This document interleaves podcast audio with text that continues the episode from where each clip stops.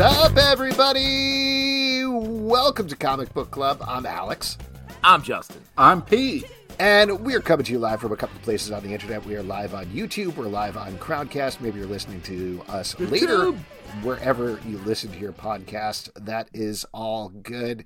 But we have a lot of stuff to talk about, folks. Um, there's a lot we need to do in this episode. But first, as we always do, we're going to check in with the Apple Fitness app and see how Pete's Wait, doing. on what? No, no, no. Yes. Let's do the. We got to Pete. read the There we go. names, a I'm hole. sorry, Let's this is a uh, recurring segment. on, So Let's, Pete, uh, uh, Pete and I are now just- friends. We're now friends on Apple Fitness, which is something good. that Pete I knew was a trap. As soon as you, I was like, "Oh, I got a notification here. Alex wants to be my friend." I was like, "This is a horrible." idea."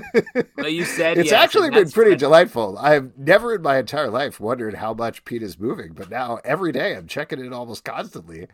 Find what's going on. Zalben, Zalben's Your main cheating. form of which I'm not, media. I'm Yeah. not surprised by. Zalben cheats. Uh, I cheat. What are you talking about? All right, the, By the walking a lot?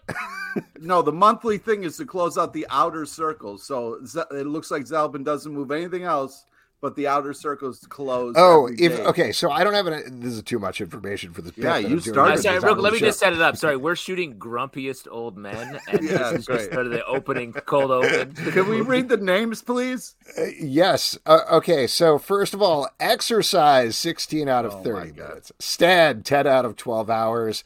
And move. I won't mention your calorie goal, but you're not quite there yet. All I'm saying is like maybe take take a couple of laps during the show, Pete. That's all. I'm saying. reading comics, all right? It takes up a lot of time.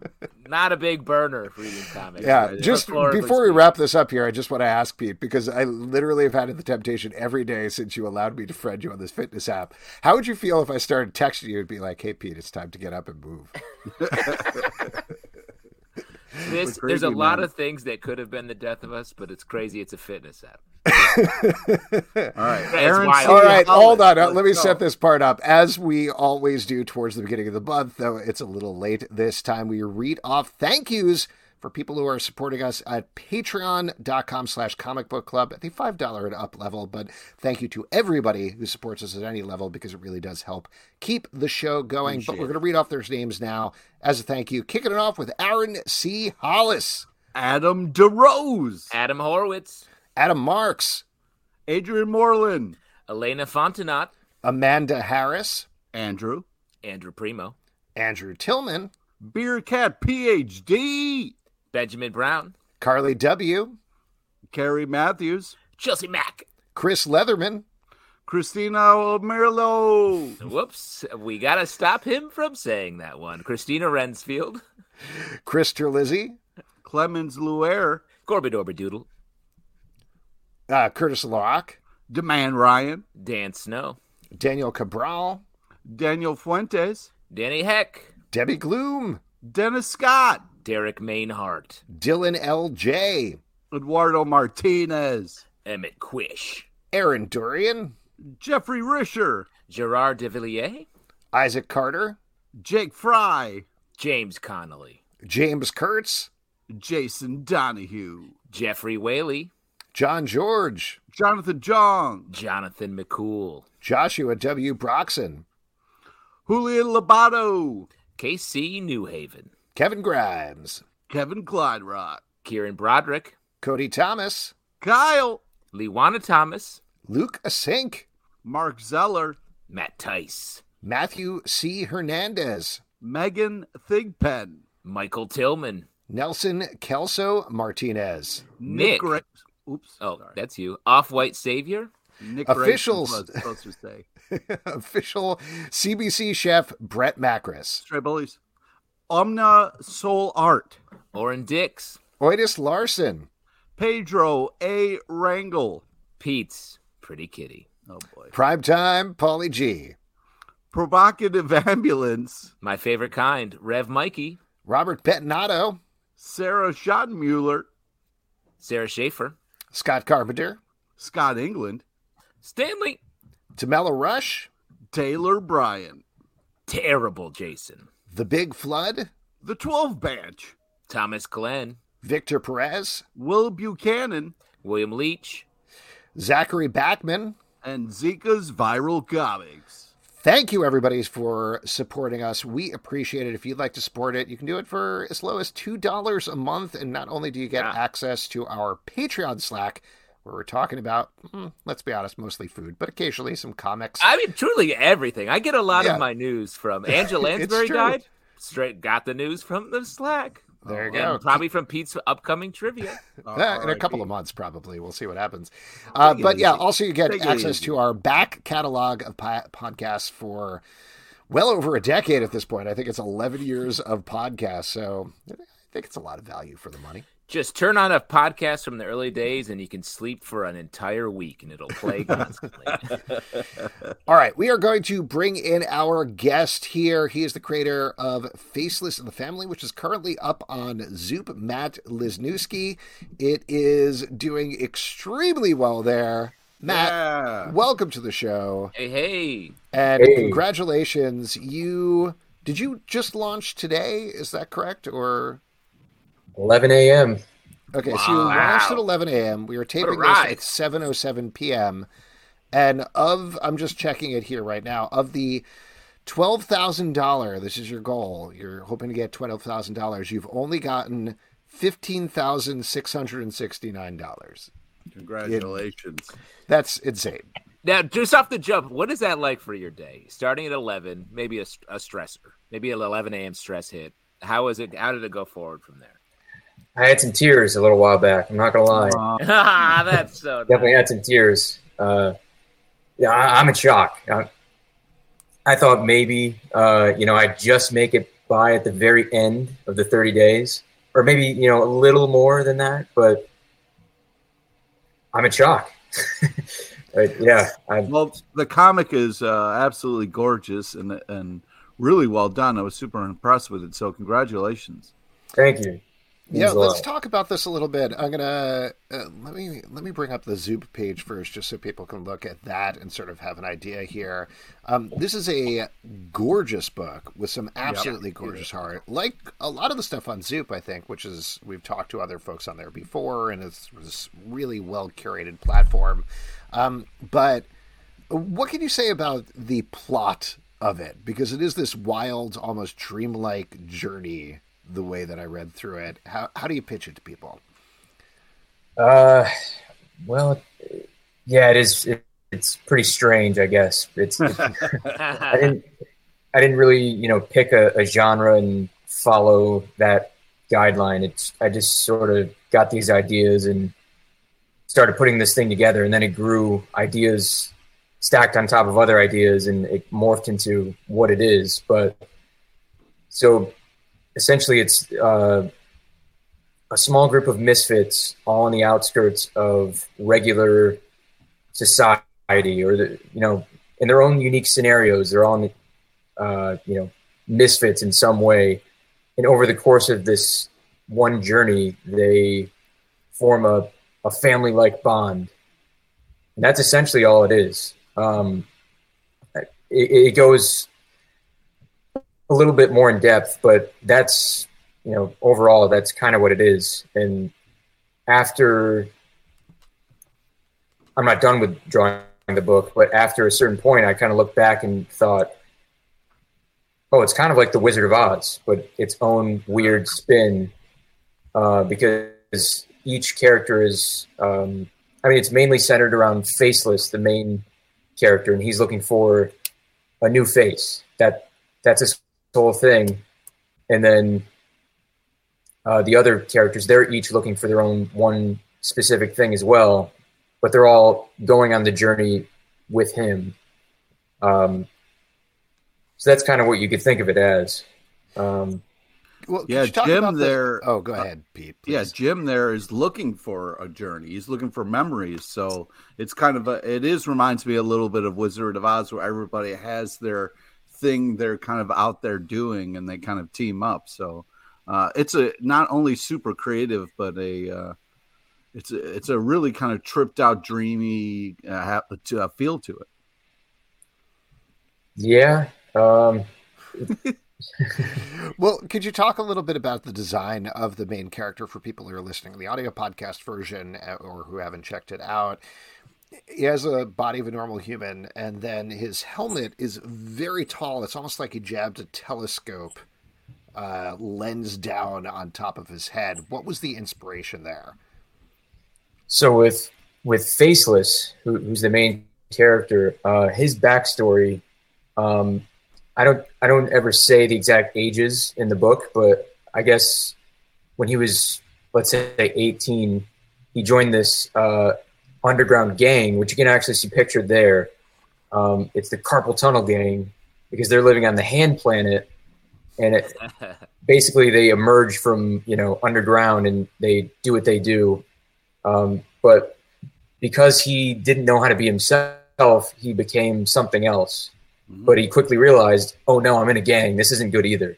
So he, uh, he left the gang, and he was living. You can actually see on the other page there. Um, he's living in the mouth of a fallen statue for a decade amongst a cluster of pipes, like the just the plumbing of the of the world. He, he's he was hiding there, and he only left to get food and then run back. So after about a decade, he finally decided, "I'm done with this. I'm leaving. If they catch me, I'll use the same training they taught me to go down with a fight, but I need some sort of a disguise." At first, he was just going to have like a basic mask, but mm-hmm since I had him down there with the pipes, I thought, oh, what if he just used one of the pipes as his helmet slash mask, and he's using a pipe as his weapon. He's just he's using what he has. I mean, he's got no money. Clearly, he's spent a decade just surviving. Um, so yeah, it, it kind of spawned from that, and then I I started uh, sketching different uh, pipes, different ways that he'd make a pipe uh, a mask. Like one had a little metal thing that you'd pull down, and it would just be a shadow, and maybe you'd see his eyes, and yeah. you could play with that in different ways. But then eventually, I got it popped in my head. Oh, pipes can also have, uh, you know, like that rubber tubing. It, yeah. A lot of it's an excuse for me to just have fun and just play with what this character can look like just getting into plumbing, sort of in general. Something that uh, stresses uh, me out. Uh, well, let me ask you, it, because um you uh, are the the creative force behind this. It sounds like maybe you get excited about an idea and then you get get excited about the visual. Are you jumping back mm-hmm. and forth between the sort of two disciplines there, or is it all just sort of coming out? Well, at first, it's it's all um, it's all in my head, and it's all imagination based. Like I'm before I do anything, um, I usually spend a lot of time pacing around and I'm visualizing not even necessarily a story. I'm just kind of seeing the world. I'm seeing the characters. Oh, now I want this guy to do this. I want this to happen. All right, this person is this kind of character, and then it just starts developing. And after a while of doing that, I once I'm I'm seeing a lot of it, I'll blast it all down uh, with text, but it's all it's all a big mess. And then I have to organize that. And then somewhere in that process, I start sketching. So I'm doing I'm going back and forth between get down those ideas, get down the visuals, and then start honing that. And then I start doing a script for myself, and then then we move into drawing the actual comic. So it's kind That's- of it's a chaotic thing, but it's yeah. I try to keep it fun. Like I try to keep that in my mind. Like this is I'm doing this because I want to be doing it. What I was going to say is it feels like yeah you can sort of refresh yourself as you jump to the next step while also sort of editing yourself because you're like right. oh I want to this visual is definitely the lead but let me back it up with some story oh you know what I'm not mm-hmm. going to do that that certain thing or like uh, he's not going to be on the foot plan he's going to be on the hand planet so I leave the foot stuff out or or whatever it is, you know. And I, I love that because you get to you're sort of doing uh, the fun part and the responsible part at the same time. The hardest yeah. thing in any creative endeavor. yeah. Uh, we have a bunch of different comments here over on Crowdcast. People wondering about different influences. I'm going to read out a couple of them to you. You let me know if any are accurate or on the right track at all. Edward Doherty says, "Is the Yellow Submarine movie an influence?" Derek Mainhart says, "Definitely some indie artist feel, like if Charles Burns drew Flaming Carrot." Josh mm. Ace says some Moebius vibes. Derek adds some David Rubin too. I definitely felt a bunch of R. Crumb in there. That's sort of what I was yeah. getting from it. But ooh, he's reaching back oh. behind him into his personal Flaming Carrot right behind him. There you go. Oh, wow. I actually met this guy last year at uh, Dragon Con. Uh, don't tell him, but I've yet to read this. oh man, it looked cool. So, yeah. Well, what are your um, major influences then? Uh, I love David Rubin. Um, his work's awesome. We actually worked on, not together really, but uh, a couple months ago there was a mind management uh, spinoff, and each issue was it drawn by a different artist. I did issue two, and I believe he did issue three. Wow. So, little fun fact there. Um, uh, we had we had Matt on on the show, and he raved about you guys. He talked up all of the artists he brought into that book. Last oh, nice! Yeah, he it was so like he definitely shouted you guys up um, here. So that's always one of the nicest guys I've met, like ever. I mean, what was uh, again, like Justin mentioned, we talked to Matt about this a little bit, but from the other end of this perspective, what was it like coming into a series like Mind Management, getting into that world, and then coming up with something that is part of this connected story over, I think it was four issues over the course of the series, yeah. but you still. It's very clearly coming out of each individual artist as well. Matt is playing off of that. So, what was it like playing in that world? I guess. Well, luckily, I didn't have to start things off, so that was a huge advantage. The, the first issue is uh, Farrell Dalrymple, yeah. and uh, which, who he's incredible. He he really set the bar, and going into it, I no one told me to do this, but I I it was only twenty pages, but I spent two months just. I'm like, I cannot be the weak link here each issue is going to be a different artist. I need to do everything I can to shine and at least not be thought of as, you know, uh, who's this guy? You know, especially because I'm newer and not a ton of people know who I am. So I'm like, I, so essentially I, I looked at what he did on issue one. So I didn't have to come up with the characters. I didn't have to, plus Matt's scripts, they, they leave you a lot of room to just kind of do your thing and it, it's not this overbearing, you know, no, it's got to be like this. You got to have this detail. You got to, it's pretty, you know, he, he, he understands because he's an artist too. So it's, you know, it's easy to work with. And mm-hmm. so, yeah, that, that was kind of the, the mentality. So you're saying you might have done some pacing on that issue as well. Some pacing? Yeah. Yeah, walking around. You're saying you when you're working. Oh yeah. actually, no. I just uh, actually on on the first page, I remember because it's set in India on the first page, and they're actually going across the world to all these different countries, and that kind of stressed me out big time. And I remember actually sending an email saying, "I'm feeling a little frustrated here because this is really not my strength." You know, drawing exact places and it's I did my best, but then they just told me like don't don't sweat it. Like you you got this.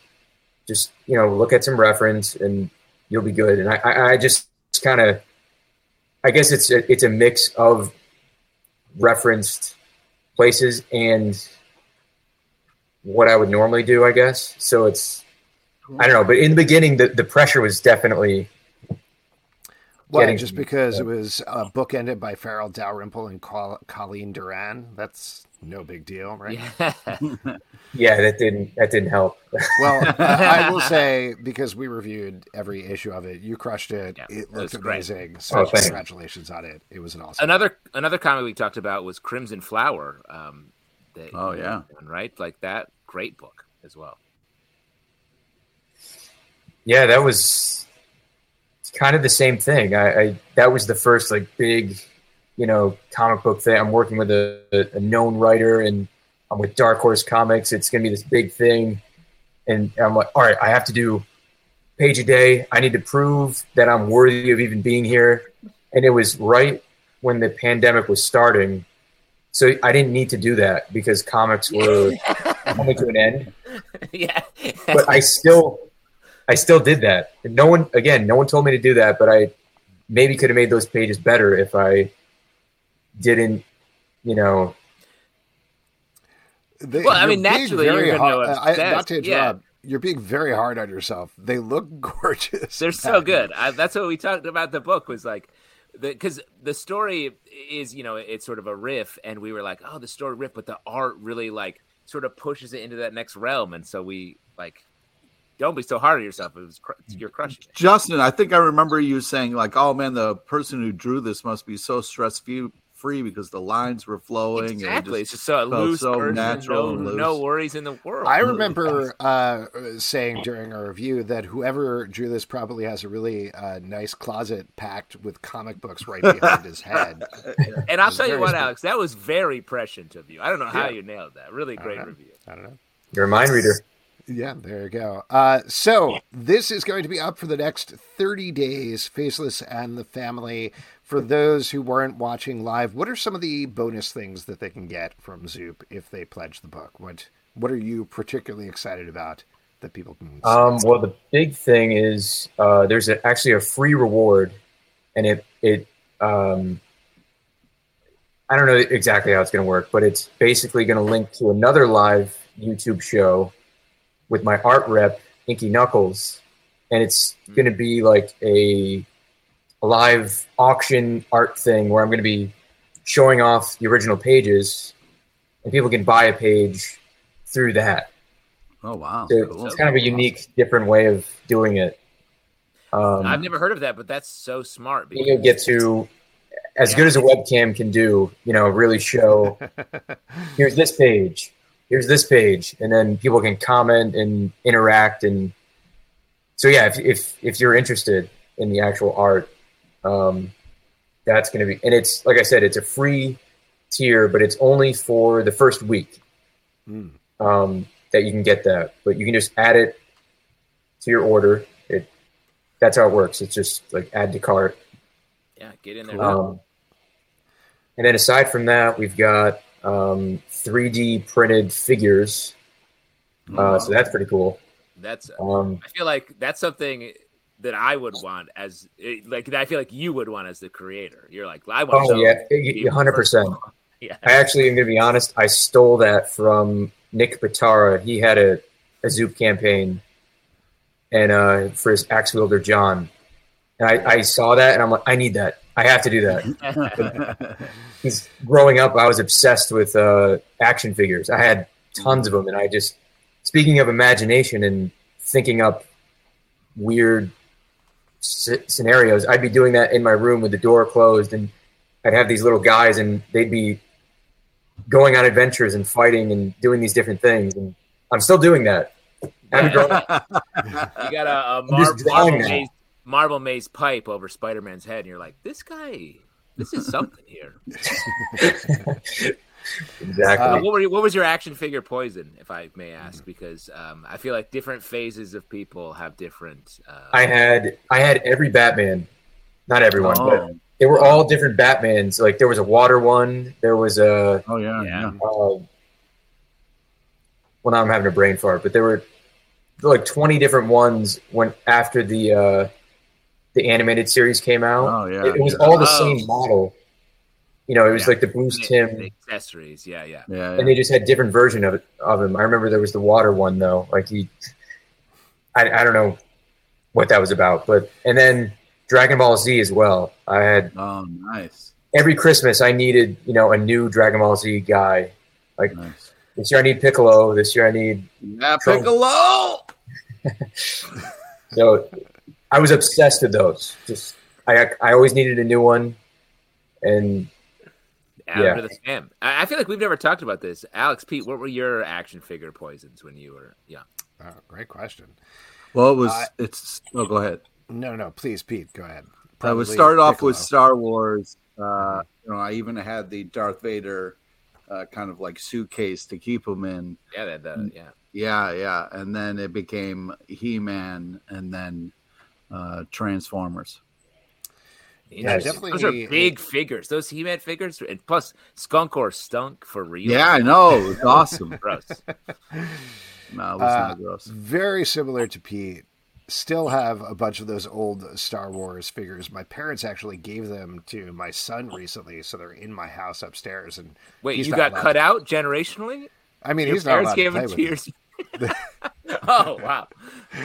And, uh, someone like, just and here you go. There you are and uh, Transformers. That was probably the big thing that I played with. I really like Transformers, and not to be like rare old man, but the old Transformers were much better. Like they actually transformed properly in the new oh, ones. Wow, very old hard man's to transform. Yeah, that is the old ones are better. They actually transformed. and I used to know them when they transformed.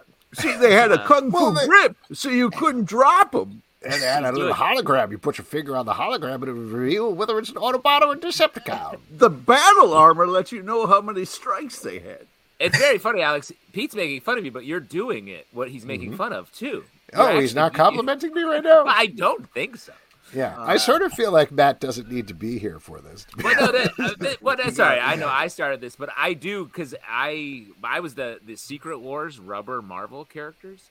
I got my hands on some of those, and specific. they were awesome. Well, because they were the only ones that you could bend their arms, mm. and it hmm. felt like it gave you more uh, opportunity for play. Like to Matt's yeah. point, like well, just like in the comic book, I think it was issue six of Secret Wars where everybody bent their arms in weird directions. Yeah, yeah. Right? Yes, exactly. So that was cool. part of the whole plan. That was the secret of Secret Wars, bending. Being and bending. that's why you need to check out Faceless and the Family now on Zoop. Thank you so much for coming on. Congratulations on the success. I'm sure there's plenty more to come, and we are very much looking forward to Faces of the Family and whatever else is coming next from you. Yeah, thank you so much. Doing a great job, man. Keep it up. Thank yeah, you. Right out the Zoop. Let the Zoop go nuts. The hard part's over. Zoopy. There you it's go. Zoopy. Thanks, Matt. Have a good night. Thank you for having me on. Yeah, Great talking to you, man. All right. I just wanted to dive into his closet. Did you yeah. see all the comics in that thing? Pete, once again, that is your one job. You got to bring this up before he the pulled one out, and I was just like, "But what else? But what else?" That you wanted to see more. Mm-hmm. Someone once uh, again, Faceless of the Family. It's on Zoop right now. And folks, we are going to move on with our next section, which is my favorite section because you all make it up. It is your audience questions. I just wanted to point out uh, Edward Doherty was like, uh, Pete, I thought it was Ninja Turtles. Yes, my next phase was Ninja Turtle action figure. I'm realizing now I did action figures for probably way too long into my life. Yeah. Yeah, I feel like you were still playing with them when we started this show, and you're the mid 30s. When did we? When did you start this? How yeah, when, I think it was the young 20s. Was it? Well, anyway, for audience questions, all you got to do is leave a question and ask a question on Crowdcast or in the comments over YouTube. Uh, we'll get to those. I see a couple of them already coming Crowdcast. But first, let's go to this week's drink. I actually don't yeah. know if Stray Bullet, uh, Brent Macris, our CBC chef, He's got to work here, tonight. He can't be. But here. I bullied him this week into picking our drink.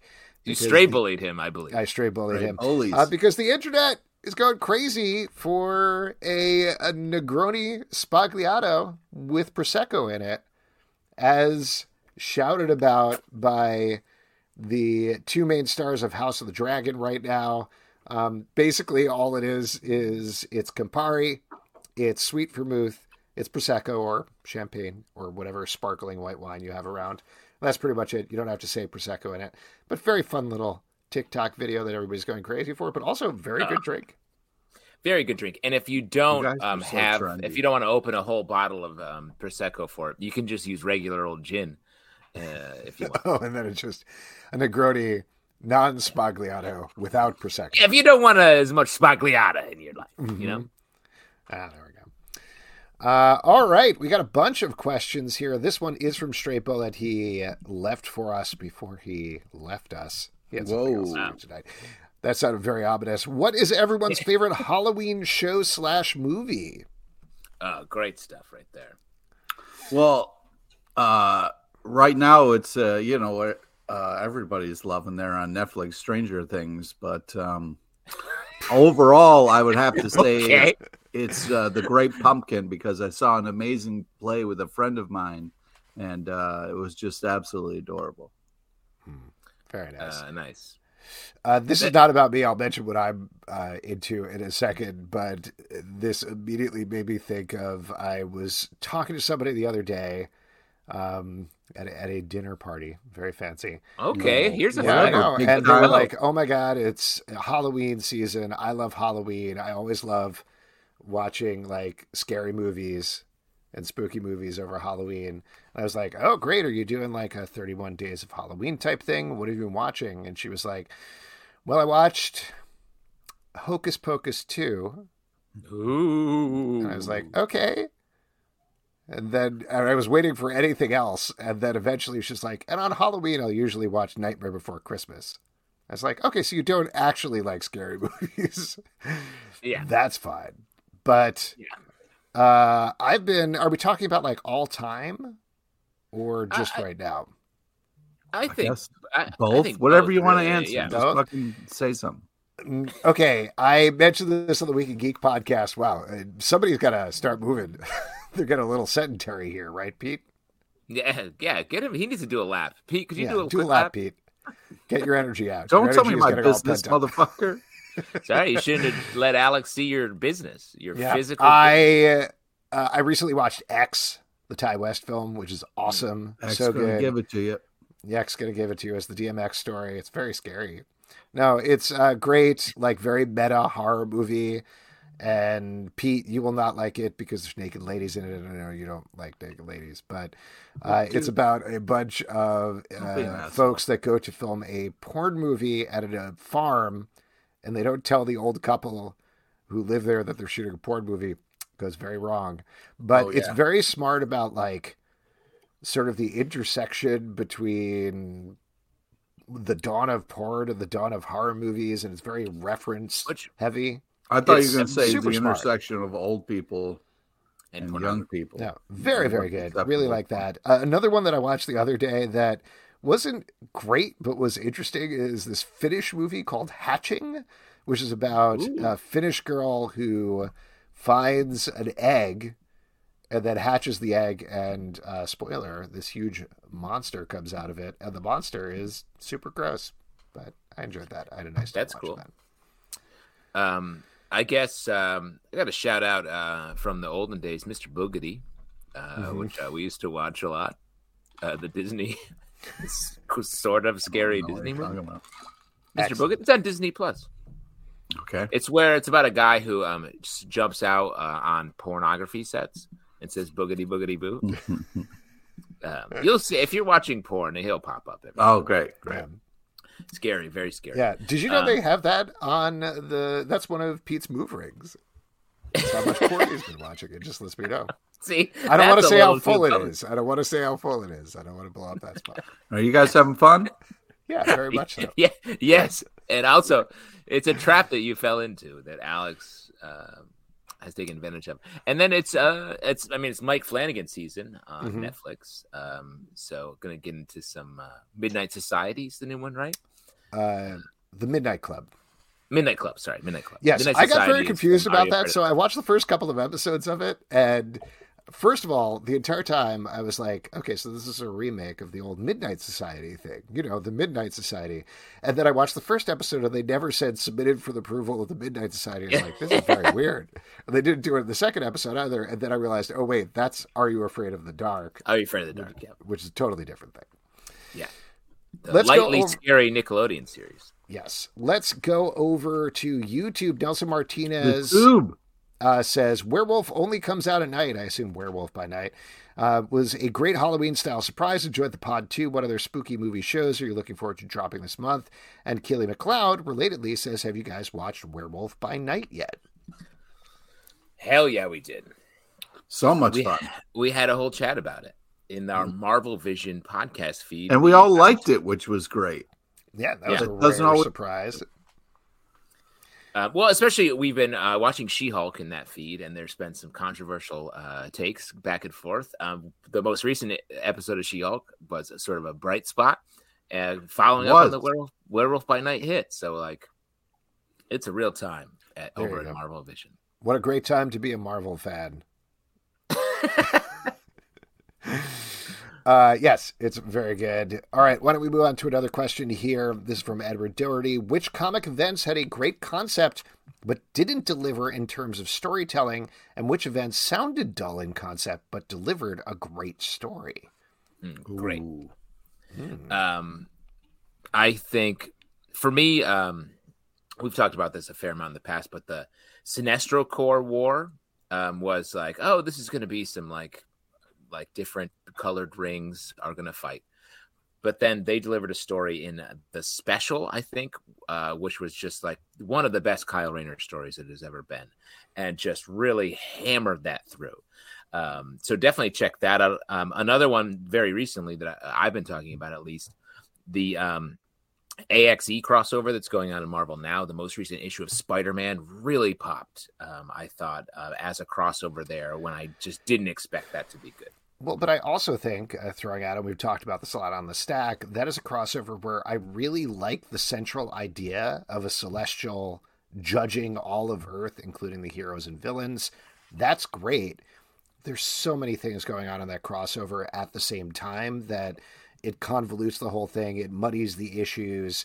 There was a weird lead up to get to that point of the celestial judging everything. I'm not quite sure how they get out of this or how it's satisfying or changes anybody anyway. So that's a little bit of a bummer for me. Um, on the other end of the spectrum, in terms of something that like I wasn't necessarily jazzed about, but I really think about very often is Final Crisis, because Final really? Crisis I was like seriously, well, mainly because like I don't need another Crisis event. Yeah, well, that was DC. the final one. That was the final. Yeah, that was it. Well, that's the thing is that I keep returning to, which I didn't really, I guess, totally realize what I was reading it but that Grant Morrison's idea was this is literally me, Grant Morrison, writing the final crisis. Here's the end point of all of these stories. This is the final Superman story, the final Batman story, the final Wonder Woman story, etc. But he was doing them in continuity and pushing them to those insane Grant Morrison places yeah. he can only go. So that's something that like at some point I really want to read that again because reading it at the time I was like, yeah, this art is great, but this is weirdness and then the more I've thought about it and the more I've read about it, the better it gets. Mm, that's interesting. that's interesting because I I would be curious to go back and reread that. So many crossovers have sort of pushed on that border into like let's get weirder. I feel like Grant Morrison really set a standard that a lot of people are trying to meet. So I, it would be interesting to see if going back and reading that, it seems a little bit more tame at this point. For me, well, the oh, go ahead, Pete. The one that I was uh, a little disappointed one was the uh, what I'm not sure what the event was. Where it was the DC event where we got all the colored lanterns um, going. Um, and the it was like Corps War, the one that Justin was just talking about. Oh, was that, that kicked it? it? off? That kicked it off. Okay, yeah, I think it was that past the Sinestro Corps. Oh, were you thinking of Blackest Night? Blackest Night or Brightest Day. Um, yeah, and uh, yeah, that one I, I was like, wasn't. I mean, I was excited about the color uh, rings giveaway. That was fun, but mm-hmm. other than that, oh, it giveaway. wasn't. Yeah, it wasn't yes. uh, that exciting. no, I agree with you. I think like the thing with Blackest Night that I remember us talking about back in the day was there was a real opportunity to dig into this Uber story that Geoff Johns was telling about. Um, oh my gosh, not Guy Gardner. Uh, Hal Jordan. Wow, I blanked on his name for a second. Hal Jordan. Hal Jordan. He's sort of um, one of the Green Lanterns. I'm not familiar. Hal Jordan and his dad, like that was the major story that Geoff Johns was telling. Yeah. And it never really stuck the landing in terms of that with the end of Blackest Night. And that was the thing that sort of was a sticking point for me. Well, let me let me it, it sort of I, track that back to another crossover that I feel like did what sort of set up what Blackest Night did. Um, was Infinity War, the follow up to Infinity Gauntlet, um, which in the comics, it was the first crossover. I was like, awesome, they're doing that thing again. And then it was such a bloated crossover, something where it was like all these different uh, characters were fighting their doubles and everyone in the Marvel universe, and then the story sort of never really came together in a way similar to Blackest Night, where it felt like, oh, we expanded so much, and every hero in the DC universe had to face their uh, a reanimated version of the most important person in their life that died. Great idea, but the narrative just got lost in all of that those little micro stories. And i think that's what sort of uh, it plagues a lot of crossovers that we're talking about. And I feel like the one that did work, and I feel like the one that still, like, um, for me, you know, you think about moments from it is Civil War, uh, but the one I mm-hmm. would like, wish got more recognition was the the uh, the one where they made uh, it was pretty recent Daredevil where Kingpin got to be the mayor, and it was such a small Devil's Reign. Yeah, Devil's Reign. That was such a uh, so much fun, and um, yeah. So I mean, we've talked about it. It feels like the mini crossovers are doing a lot better. DC versus Vampires. When that mm-hmm. first came out, I was like, okay. Even the title, it was like, oh, they're going to fight some vampires. Cool. And then it's amazing. Like it's yeah. so good, and it is like that. Ben the Border the Collie calls out Annihilation, which was a legit yeah. awesome crossover, and that's something that like really set the tone for cosmic Marvel for years to come. Yeah. We could probably talk about this forever, but why don't we go over to another question here on YouTube from Stanley? Did any of you go to New York Comic Con? Do you still enjoy going to Comic Cons? I think I was the only one that went. Yes, I think that's true. Okay, you don't have to be town. weird and flexible about, about, it. So this is this is actually a funny thing I want to mention here is uh, somebody that first, I saw. Wait, first on, off, hi yeah. Stanley, thank you for your question. Okay, oh, now you can go. so I I was at New York Comic Con this weekend, and I saw our friend Nat Townsend, who's on the show. Punchable yeah. face, that guy. Punchable yeah, I saw face. I saw Nat. Uh, we hung out oh, at a panel, chatted a little bit, uh, and I remember very distinctly after the panel we were chatting and uh, talking about like talking about New York Comic Con on this very podcast that we're doing right now. And what I said to Nat, I don't think Nat is here in the audience this week, but I'll mention this anyway. Is I was like, what's going to be funny is I'm going to mention I went to New York Comic Con and Pete's going to be like, oh, Mr. Big Stuff going to New York Comic Con. So Thanks, Pete. Yeah, no problem. you closed that particular move ring, is yeah. what happened. Exactly. Move ring. Yes. Mood ring. So, um, yes, I did go to New York Comic Con, but do you guys, I mean, I could certainly talk about it if we want, but do you guys still enjoy going to Comic Cons? I, I, do. I yeah. like going to cons. I They're want to go there. I, I mean, especially looking back at all the work we did at different cons was such a blast always. So I would definitely go back and do that stuff again. I mean, what's not to love? It's got comics and the people who make them, and then all the nerdy people who love them, like us. It's just the greatest. So, and then t- they set up a oh, table, okay. then they give out free high chews. I mean, come on, dude. Yeah, I'll, I'll tell you what's not to love about it because generally I had a good time, and one of the things that I really, to your point, Justin I t- I didn't spend a lot of time on the con floor, but I did walk by those old glass booths that we used to do. Yeah, you like to like, be above it. You like to be looking down why, on the why people. are you doing this? I was about true. to give you a compliment and be like, yeah. I missed doing this with you guys. Sorry, yeah. Pete. Sorry, I missed doing it with Justin. There we go. we all did it together, and it was yes, we did all do it together, and I did miss doing it. Like I definitely had a moment of nostalgia walking by. and I was like, oh man, I missed those days. Those were super fun. Uh, it was kind of terrifying at points going to the yeah. con. It was so packed, particularly on Sunday. It was overpacked to the point where you couldn't get anywhere on the con floor. I didn't even bother going there, but so I was there Friday night, Saturday, and Sunday. And I had already heard on Thursday, people are like, yo, mass coverage is bad. And just to give context yeah. for anybody listening, mass coverage was required by ReedPop, who runs New York Comic Con. So clearly they were not enforcing it. I expected by Friday maybe there would be a difference, but when I got there by Friday night, uh, this is a I did not count or anything, but it was legitimately like one out of every 20 or 30 people maybe were wearing a mask. Not great. It was much better on Saturday and I think on Sunday as well, where there were people actively giving out masks and stuff like that. But like the overcrowding conditions and people just wandering around, it's just I don't know. We're still in the middle of a pandemic, and it definitely felt like, hey, this is a, this is a recipe for disaster. This is not great. So that was a bit of a bummer. Um, but otherwise, it was packed, and there were people there, and they're having a great time. So, was it like packed, like at the peak pack, or was it packed for after COVID pack? Uh, no, it was like packed at the peak. Pack. It was packed. Wow, it was Pete packed, is how I like to call it. Oh, okay. It really was. I was very surprised because I expected it to be like a little lighter. Nope, it was full throttle going again. So there you go. All right. Um, oh, we do have a follow up here from Keely McLeod. If you can indulge me, Pete, what is your favorite thing to do at New York Comic Con? Pete, pick up a nice roast beef sandwich. I know that. Justin, what about you? Uh, doing the interviews we used to do in the Sky booth.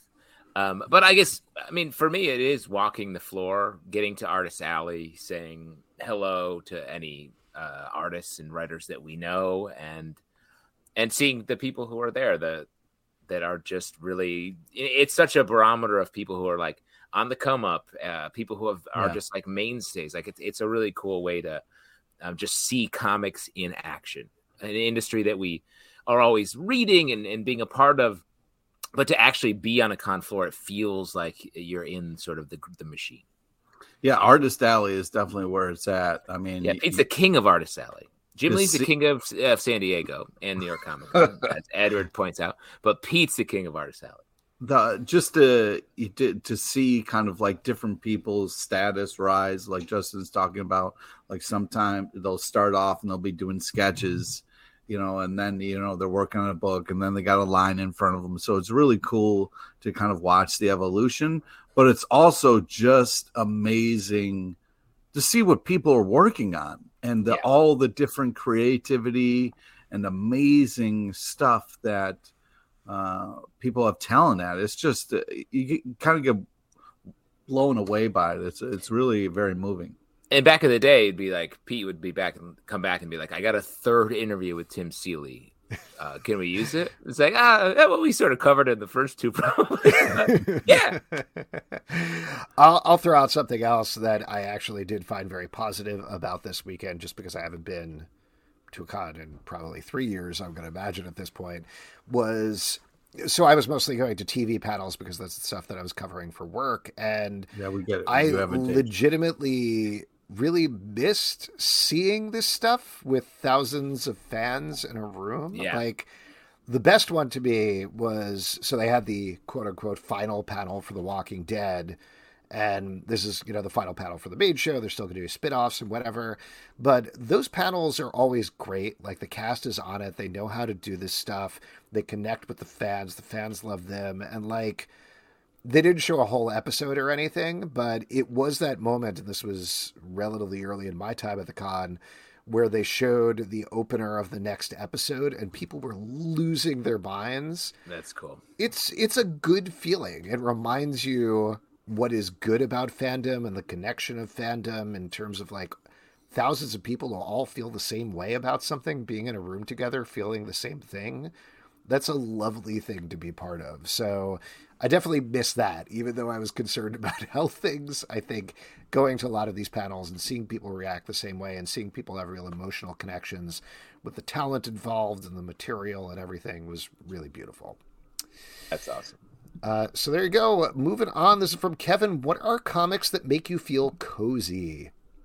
Cozy oh, comics. Kevin, oh, nesting, snuggle comic. Nesting for winter. Let's get a snuggle. Yeah, snuggle let's just get a little fire going and that's nestle up with a nice comic, you know. I mean, the first thing that I think of is Squirrel Girl, um, just because it's adorable and uh, mm. hilarious. Hmm. Interesting.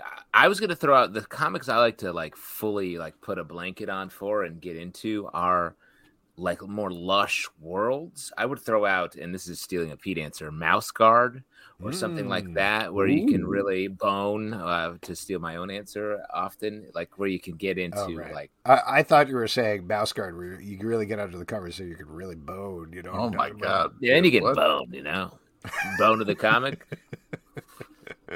bone a comic, bone the bone comic. Yeah, this is getting weird. I'll throw out Heartstopper is the first one I think of. I think that was the interesting. That yeah, the comic's so good. It's so cozy yeah. and warm and nice and wonderful. Oh, I love Derek's answer. Anything by Jill Thompson. There is oh, yeah. something about Jill Thompson's yes. art that is cozy. I don't know what, what is it. Is it the watercolors? The, the watercolors? It's the way, yeah, the way it just kind of sits on the page is it's so inviting and welcoming. Great call. Yeah, yeah. Um, I would say also like Owly is also adorable. I like to uh, cozy up with a nice little uh, Owly book, you know. Mm-hmm. This is over on YouTube. Max says, How is everyone doing? Just chipping in for a few minutes. Who is the one artist, dead or alive, that you would have loved to meet? I think generally yeah. speaking, it would be pretty upsetting to meet a dead artist. Yeah. Yeah. Be like, yo, I'm well, sorry. They would, they would have yeah. some questions. How did right. you conjure me here? Send me back. And we we would be like, draw, keep drawing. We need more. I was in heaven. No, Jack, Kirby, you must draw more. We need no. you. Oh no! Oh, I'm Jack Kirby. Oh my god. Uh, who'd you want to meet? Dead or alive? Literally any artist that you never met before. Mm. Pete, Tim Seeley, right? Yeah, yeah. I uh, definitely would love Greg Pak, Tim Seeley. You know, just some real legends. Yeah, people you've met, met like uh, dozens of times. True. Yeah. you want to re-meet them? I mean, the you know, uh, the kid in me would love to meet like Jim Davis, um, you know, from Garfield. Yeah, yeah, you know, Calvin and Hobbes. You know what I mean? Like that's the the real. That's a different person, but sure. Yeah. You want to meet the comic strip gang? Well, that's what first like it was the comic strip that kind of like for me kind of started the whole thing. Uh, great answer from Andrew Tillman, Darwyn Cooke. Uh, yeah. Shouts to that. Love that. Someone who I don't know if we ever talked to um, back in our time um, before he died, but um, great artist. I mean, Moebius is a huge answer. I oh, feel yeah. like. Um, I have a Moebius uh, print that I, uh, which is a portrait of an artist. It's uh, him dry at his drawing table, and I just sit and talk about that. Um, I know it's top of mind right now, but I would say Paul Reiser. Honestly, like he's one of the greatest. Rough Risers, Rough yeah, Risers. what an artist! In the Boys, the most recent season of the Boys, I think he really cemented himself. Yeah, and Pete, uh, you've been watching Stranger Things, so you know this Paul Reiser guy. Oh yeah, definitely. I, uh, you know, people are talking about Jack Kirby because I'm wearing the shirt, but I would, I'm kind of intimidated with, to talk to him because he feels like a tough guy who I feel like would just be like, "Hey, you're one of them uh, hippie kids, huh? You you, you don't he have a real job. Of you, Pete. Don't. Yeah, don't he would not words. tolerate. Well, yeah, do you would... do you guys remember? I think we met Joe Kubert once, right? Mm-hmm. Yeah, we did at New York Comic Con. I want to say we had him, and he was uh, like one very kind and nice, but definitely someone who was like, what are you talking about? Why are you? like, it was Joe, Adam, and Andy. I think it was all three. I think we had all of the right? Kuberts. Yes. Yeah. Um, talking about um, the Kubert School, and um, he was doing that comic um, that was dinosaur based. I want to say. Oh yeah. Uh, do you remember that? I think it was a four issue series that we talked to him about it was awesome. He was such a kind man.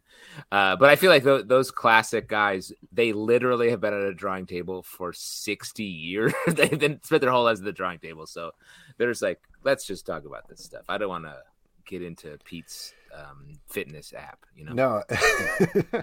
oh, he wouldn't, he wouldn't like that if he came no, on our podcast. No, he He's like, no. Joe Q would be like, Pete, not running enough. Whoa. Man. This is from Josh H. What is a great run, it great issue, excuse me, run or collection of comics to read for Halloween? I need some fresh ideas for this scary time of year. Well, Ice Cream Man, obviously, for mm-hmm. if you want to. That'll scare you. Oh yeah. Also, this is a new one. I'll throw out. We talked about it on the stack, but Dark Ride by Joshua Williamson and Andrei Bressan. First issue, yeah. Great kickoff last week. Yeah, so good. Uh, Derek recommends The Goon. That's a great suggestion oh, as yeah. well. Good. Well, and that makes me think because at this time of year, I'm always chasing artists. I want to be uh, more haunted by the visual, and I feel like Kelley Jones art is what I've been craving a oh, lot of uh, lately.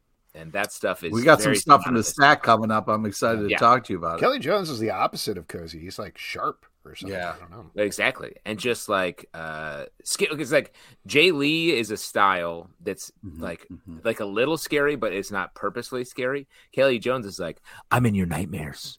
so here, I'm gonna show them to you. Yeah. This is from Pablo D. Martinez. What's your fi- favorite comic based on your favorite toy and why? Oh, well, that's easy. Uh, Captain Bucky O'Hare. Oh. oh. And then but you liked you liked the Teenage Mutant Ninja Turtle comic based on the toys and, and animated series. No, I liked oh, Teenage Mutant Ninja Turtles before they became any of those things, and then I'm I collected. Sure it was originally they were first. just a bunch of turtles that were enjoying pizza. Did you like them back then? Yeah, just real turtles. No. I I loved them. I loved no. the turtles when they were real turtles. Before what do you mean mutated. real turtles? When they were just regular turtles. Because that's the thing. Like everyone got on the band bandwagon when they were like, became teenagers and mutated and learned their ninja stuff. I liked them when they were turtles. Okay. Mm-hmm. And everyone's like, I love the Transformers. I liked them when they were just cars. Yep. Okay. I'm an wow. ridge. I'm an OG kind of guy. There's this new show called Transformers Earthspark. They were advertising it outside New York Comic Con, and it has the Transformers standing in the background and these two kids and they're both riding bikes, which is very weird to me. It feels like well, because they're other That's vehicles. What kids do. Right? They ride bikes. No, but do you, you think want, like wait. the Transformers are jealous? They're like, why are you not riding me? But it'd be weird if the Transformers riding like, hey kid, the... you want to ride inside me? Like, yeah. Don't they do that? Like... They're always getting inside Optimus Prime and of shit. Course. But I was going to say maybe once they're the a car, right? No, I'm not saying like they're climbing inside of their robot body. No, that would be weird. It's the same body. It's just lightly transforming. But yeah. let me like I feel like a lot of the transforming the ch- children would be crushed. Inside. Yeah, exactly. like, don't Particularly Michael Bay completely. Transformers. Make that's how oh, Fox Spike died, was inside. Oh no. oh no! I was uh, I was carrying four horses to a horse race. Oh, oh boy! Uh, this is uh, oh a suggestion from Mac over on YouTube. Tomie by Junji Ito for good manga manga horror, and also Cult of Dracula and Rise of Dracula. There you go. Mm-hmm. This is from Derek Mainhart. Keeping on our toys discussion. Did you ever mix or and match your figures like Transformers versus Thundercats? Oh yeah, definitely. Hell yes. Hell yeah. Because um, I loved. Uh, I had all those rubber Secret Wars figures and mm-hmm. I would mix them with the um the D I don't know what what run it was the DC figures that they w- could do one move like Aquaman mm-hmm. could chop and uh I think Superman lifted his arm up to fly and like they were always very stiff and all the Marvel figures were like fl- always flexed and bendy so they um they had a fight between who was like chilling and who was like a little too formal for the mm-hmm. for the party. It was the only time they could like really cross over, and it didn't like upset me. It was, uh, you know. I, uh, I've definitely explained this on the show before, but I used to take all of my action figures and line them up on my floor. I'd put the heroes on one side and the villains on the other side. So it was these two big armies facing each other. And above them, the two main heroes who were like hanging back would be like, "It's not our time to fight yet." uh, We're gonna come in at the end. Yeah, take credit. one of them was Rodimus Prime. Wait, hold on. Are you saying there were two figures who were ho- sort of hosting the event and like talking about no, no. all the? They're the ones that were so powerful. They're like, we can't get involved yet. Oh we, wow! We have to let them fight it out by themselves. Yeah. And then when it went really bad, they'd be like, "All right, now we have to help." And so one of they them were was sort of saying stuff like, "In this fight, uh, I feel like uh, phase two of this fight is going to be a really interesting idea." And, like, I, I liked how much phase one talking there was like, before like you were just fighting. Uh, but when everybody was eliminated, they were like, "All right, now I get involved." It was Rodimus Prime, the Transformer.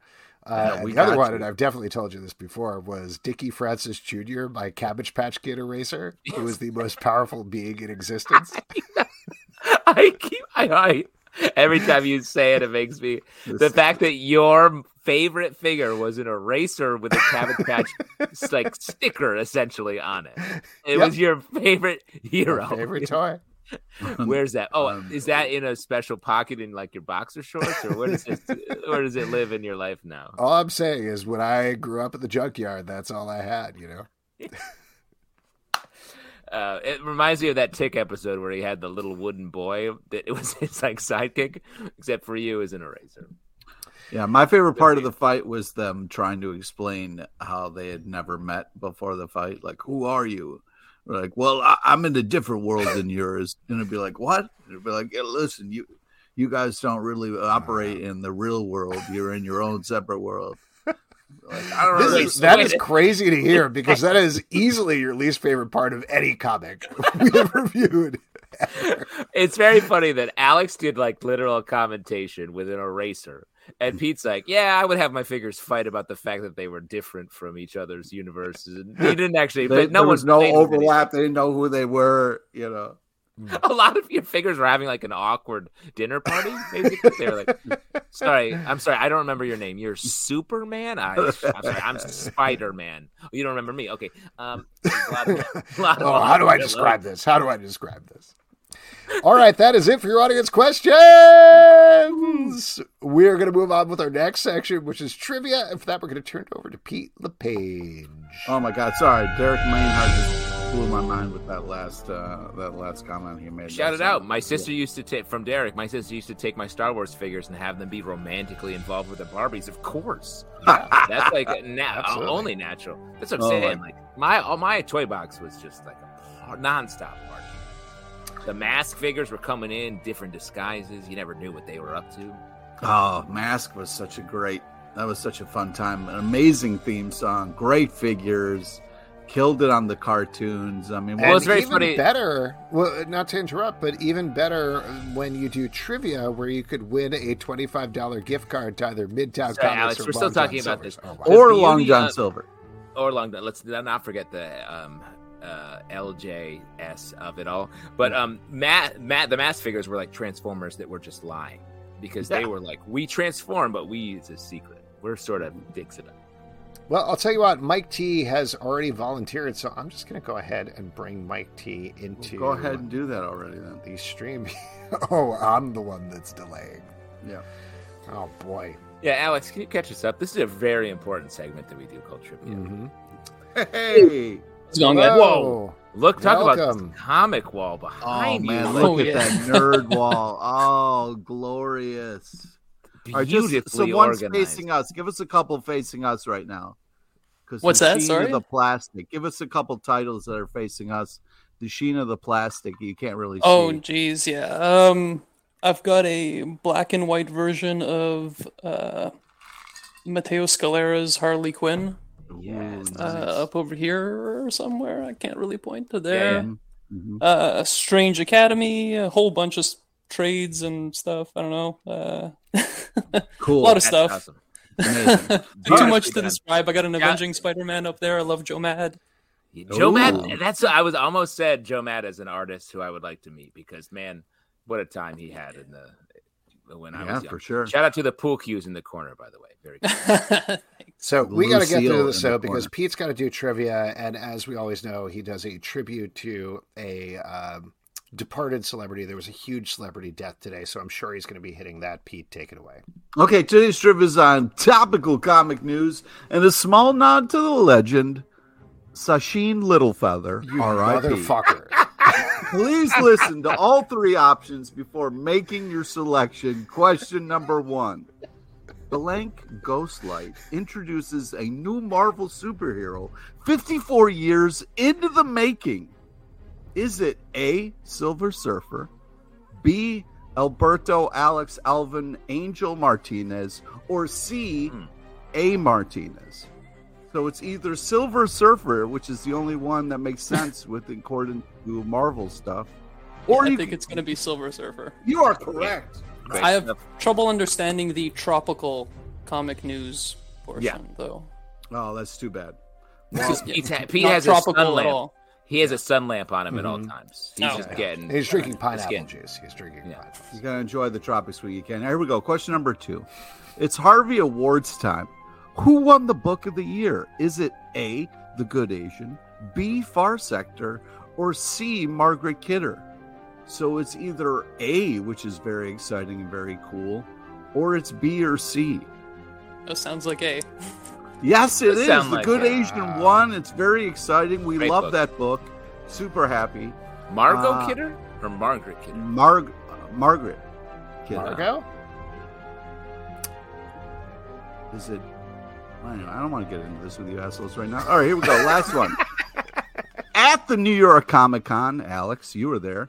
Mm-hmm. Uh, DC announced what new project for 2023? Is it A, Luther Planet, B, Lazarus Planet, or C, Christopher Walken? So it's wow. either A. Luther Planet, which sounds cool but is incorrect, or it's oh. B. Lazarus Planet. I guess I'm gonna have to go with B.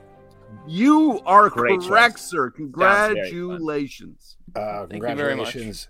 You are going to win either a $25 gift card to Midtown Comics or a $25 gift card to Long John Silver's. Which would you prefer? Well, I, we haven't I, even talked about Mike's Long John Silver's wall behind him. So let's yeah. get into I have a long lasting love for Long John Silver's.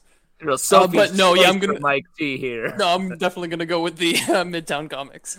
Okay, smart. Fair enough. Do you have I, a guess? I don't think they have those where I am. As to the, the uh, secret movie that Pete is referencing that stars Margaret Kidder, who went to Wintersville High School, married Mike Kidder, and studied at Presbyterian University Ho- Hospital School of Nursing. Uh, according to this Facebook page that I just opened. just constantly trolling Pete. does Kevin have the answer by any chance? Great. Hey, Mike T gets it. Uh, Kevin definitely does because he already predicted Chris Walken as the third uh, he, yeah, option. He's right also trolling me.